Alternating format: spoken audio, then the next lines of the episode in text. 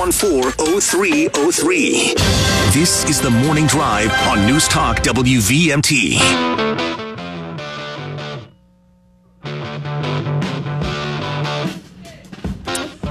Welcome back to the Morning Drive, everybody. Kurt and Anthony here. And we are pleased now to be joined by United States, Vermont's United States Senator, one of the two, Senator Peter Welch. Good morning, Peter. Good morning. How is it going in Washington? And how, and how are so you're you're finishing up nearly the first year of your first time term as United States Senator. Senator, how different is it, Peter, from being Vermont's lone Congressperson?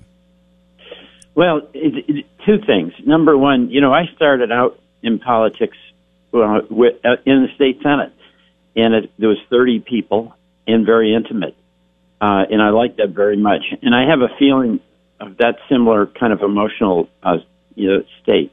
Hey, by the way, Kurt, I'm getting a lot of blowback on this, You so I don't know if you can manage. Yep, hang on, sir. I'm working on that right now. Okay.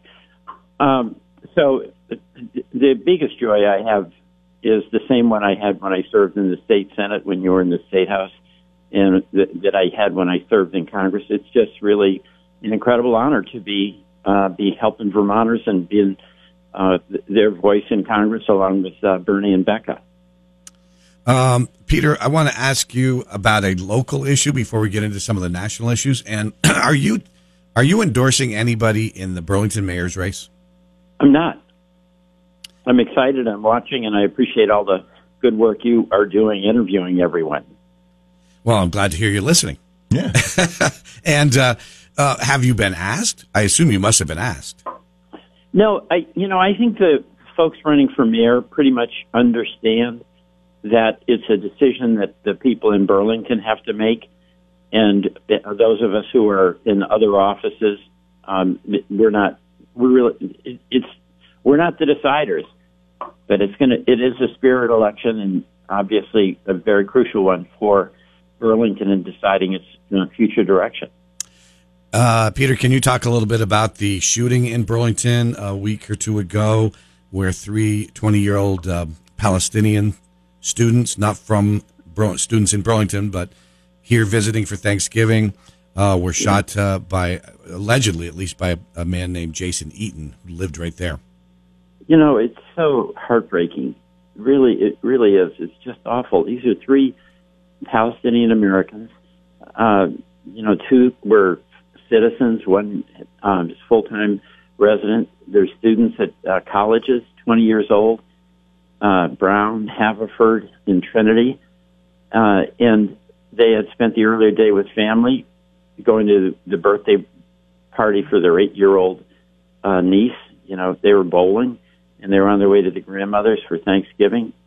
And uh, you know, this man comes out of his apartment and shoots the three of them, and one, of course, has uh, very uh, is paralyzed. I mean, it's unspeakable. And obviously, you know, the our, our, the police, who, by the way, did an incredibly good job, including federal folks from the ATF.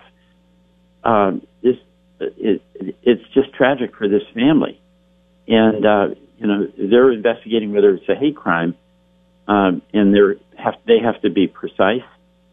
Uh, but you know it's a pretty obvious inference if you have three young men uh, with keffiyehs on and they're speaking Arabic that that had a lot to do that motivated the shooting. So it's it's just absolutely horrible. And I've talked to some of the family, including the mother of the boy who's paralyzed, or the man. And uh, she came in. She was living in Ramallah, uh, and uh, and I just I just can't I just can't imagine this. It's just terrible. Um, but I've been so impressed with the family who've expressed their gratitude for the folks in Burlington coming together and the help they've had. Uh, but this is heartbreaking and, and just about, it's terrible, terrible, terrible. And I think everybody agrees with that. It's horrific. It was horrible.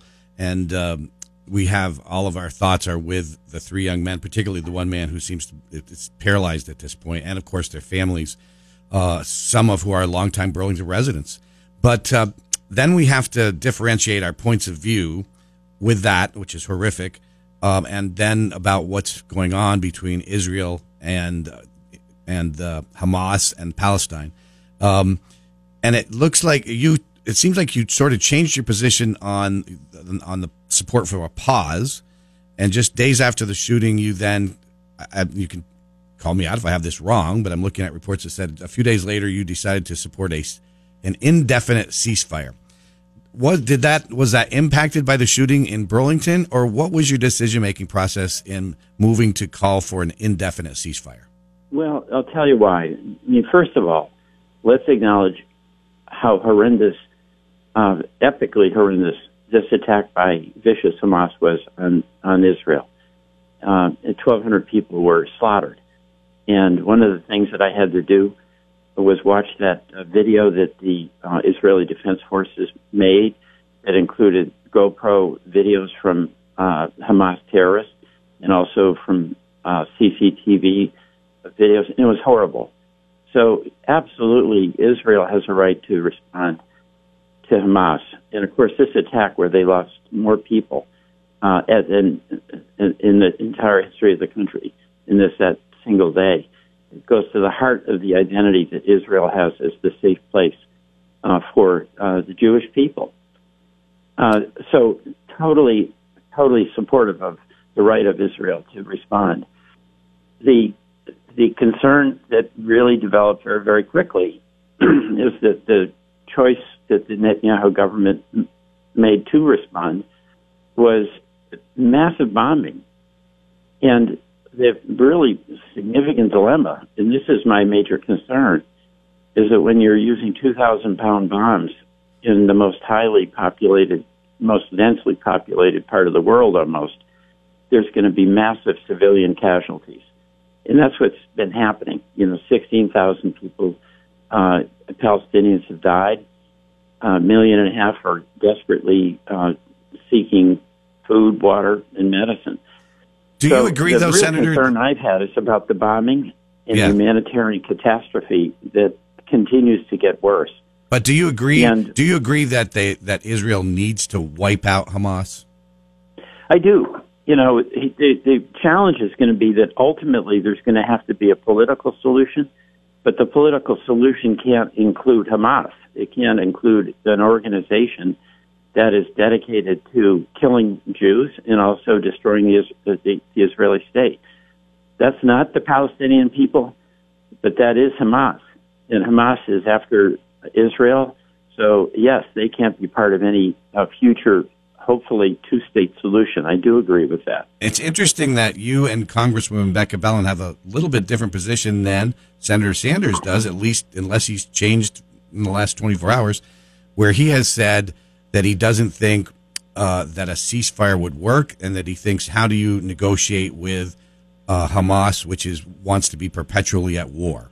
What do you? How do you see, respond I- to that? Yeah, well, I think he's right. I mean, this this is really the dilemma. We're putting a lot of word in it, the humanitarian pause or a ceasefire. The heart of the question for me is: Can we continue bombing in a densely populated area with civilians? And that is something both Bernie and I and Becca and President Biden are expressing enormous concern about. And there will be some civilian casualties in a war. Uh, but on the other hand, if you have a tactic bombing in a very densely populated area, it's going to be very disproportionate. So whether you call it a ceasefire or a pause, uh, my focus is really limiting this bombing. And, you know, an example of that was that 2,000 pound bomb that got, uh, tar- that targeted a refugee camp where, you know, that was very densely populated and a lot of civilians, uh, died. Also, we're going to have this situation where all these people, a million and a half who moved from North Gaza to South Gaza and are now in places where they were told to go for safety are actually in places that are being bombed. Are they going to have any place to return to? So, you know, there's a lot of focus on the word you use, but what I saw when Israel had a short term pause, it was the first glimmer of hope. There was some safety for the legitimate civilians, and there was the first opportunity to bring in the humanitarian aid, that was desperately needed. And we need humanitarian aid. You You've got a million and a half people who are essentially homeless.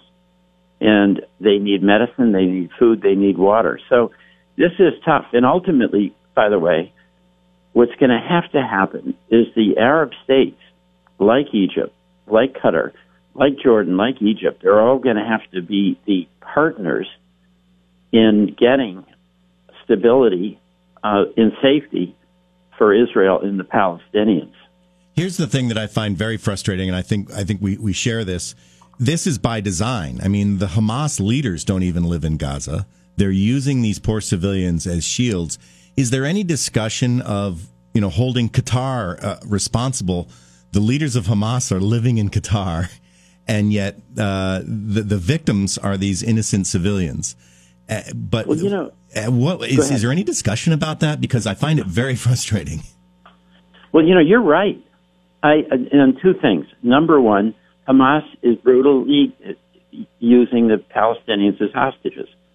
You know, they, there was a big demonstration in Gaza City by Palestinians about the oppressive rule of Hamas. Uh, so, real discontent among Palestinians about the brutality and just the oppression of Hamas and Hamas could care less. And you're you're right; they used him. Second, uh, is the dilemma with Qatar. The Hamas political leadership is living there, and Qatar, in many ways, has been supporting Hamas with financial transfers. And uh, on, on the other hand, Qatar and Egypt have both played a major role in the discussions about the release of some hostages and I had some hostage fam the Israeli families who have loved ones that are being held hostage. They were visiting with me in my office, and you know they're grateful to anybody and everybody who's helping uh, in the effort to return all the hostages safely. So Qatar has a role to play, but it's played a bad role along the way. So you got a good point there.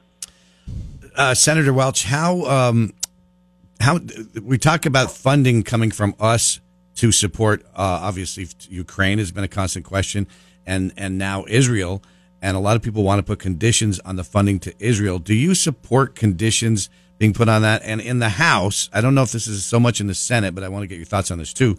In the House, there's a move by the Speaker to say, look, this is where we this is where we have our line in the sand, which is that in order to support funding for Israel, we need to get more funding for border security.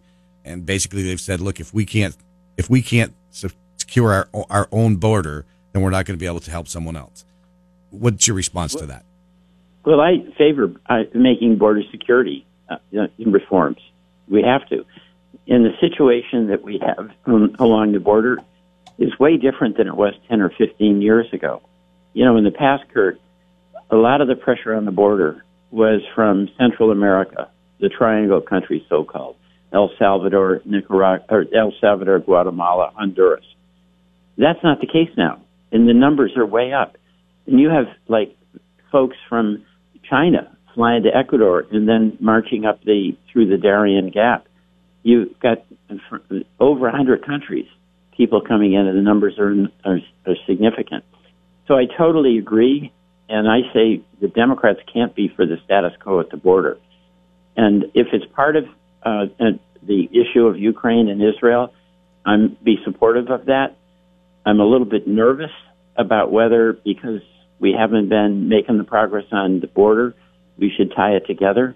There's all three things need to be done, and I'm going to be flexible and be cooperative and try to make progress on all three issues with my colleagues. Hey, how about it's interesting for me to see that you and Ted Cruz got together to support a bill, um, and it looks like a good bill to combat the deadly new street drug tranq, which is an animal uh, tranquilizer. Yeah, it's disguising the the drugs that unfortunately are on the street and uh, are adding to this catastrophic loss of life with the overdose. Uh, but you know, you mentioned it. One of the things I've always done in in my political life is, you know, you and I did this when we were together. Find ways where you can get things done, whether you agree with a person on every other thing. And Ted Cruz and I on this Tranq issue and the, the whole fentanyl issue were very much aligned. So um, it's amazing. You know, the first one of the first bills we got passed was uh, this Tranq Act that I did with, uh, he wouldn't describe as my best political ally, Ted Cruz. Um, Well, it's a it's a serious uh, it's a serious issue, particularly here at home. We had we had a couple of folks from the uh, fire department, Burlington Fire Department, explaining um, that drug. You know, Narcan does not revive Exactly. people, and so they literally old school breathe for them with a bag until they get Right. them to the hospital. It is it is terrifying. No, it is. And by the way, I met with some of the the the, the first responder folks and the fire department people. God bless them. I mean, this is such a hard job, and the demands on them are increasing every day. So I'm glad you talked to them, and I think we've got to give them much more public recognition for their valiant efforts. Now, Senator Welch, we're almost out of time. Got just a couple, two or three minutes left here. Um, another bill that I've seen reported in the news is that you are calling for felons to be able to have the right to vote. Of course, they can't now. Um, I want to ask you about that. And does that mean like the guy who I know these are things I always pointed to, but the guy, the the bomber in Boston, has the right to vote? Do you think that would Well- tick off a lot of people? I think it, I think it would, but I think the the heart of this is there's four million people that are that are in jail, and uh, you've got some extraordinarily violent people that none of us want to ever hear from again. Okay, so there's some outliers there, and if we could uh, have a way to make to treat them with the in the way they deserve. But the vast number of people who are in jail and get out of jail are back in the community. And in Vermont, we in Maine, the, the, the people who are in jail can vote. They can do it. We we're we're pretty unusual in Vermont. So my overall view is that if the vast majority of people who get sentenced, who serve their time, during the time they're being served, the hopeful goal is rehabilitation for for reintroduction, and having that opportunity to participate in the democratic process, I think is a good thing. And we do it in Vermont. They do it in in Maine, and I think it's uh, pretty good for the rest of the country. Senator, we uh, we just had former Speaker of the House Shap Smith on the show, and we asked him this question. So I want to ask you the same thing. Do you have any reservations about President Biden running for reelection at his age? And I mean, clearly, most people have seen some signs that he's there's some kind of cognitive decline starting. At least that's what it seems like. See, I dispute the cognitive decline. I really would. You know, I'm I not, not around, I'm around him, not a lot, but the times I'm around him, I just don't see that. But the age issue is a real issue. The the, the President Biden in the campaign is very aware they've got to deal with it. Uh, but the fact is that, that um, he's got a heck of a record uh, to run on. He he's done a really good job with American Rescue. The first time we've had significant legislation uh, on on climate, uh, the CHIPS Act, and getting manufacturing back in the country. So he's got a great political uh, case to make, uh, and he's got the support of Democrats. Uh, the age issue is one he acknowledges, and he's got to deal with it. And it's going to be up to voters to make the decision. What do you make though of people like former uh, former President Obama's advisor? His name is escaping me right now, but he was his one of his big campaign. Axelrod. Yes, Axelrod, who who's come out publicly and said that he thinks that it's an issue and that President Biden should think about whether he should run again. And he suggested that it was important for him to run and beat Donald Trump from their angle, but that this time he may be responsible for Donald Trump coming back and, and winning. But Axelrod is re- he's reflecting a, a concern. It's a legitimate concern, and this is the challenge that the Biden campaign is going to have, and the president himself is going to have. All right, but at, but as of right now, you support the president going forward with reelection. That's correct.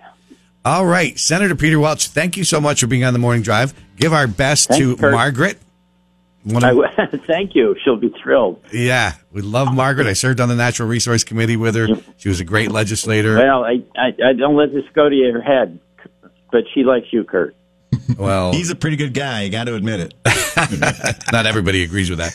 But uh, thank you so much for being on the show, Peter. Hope we can get you back on. And happy Yeah. holidays to you and Margaret and your whole family. You too. Thank you. All right. Thank you very much, sir.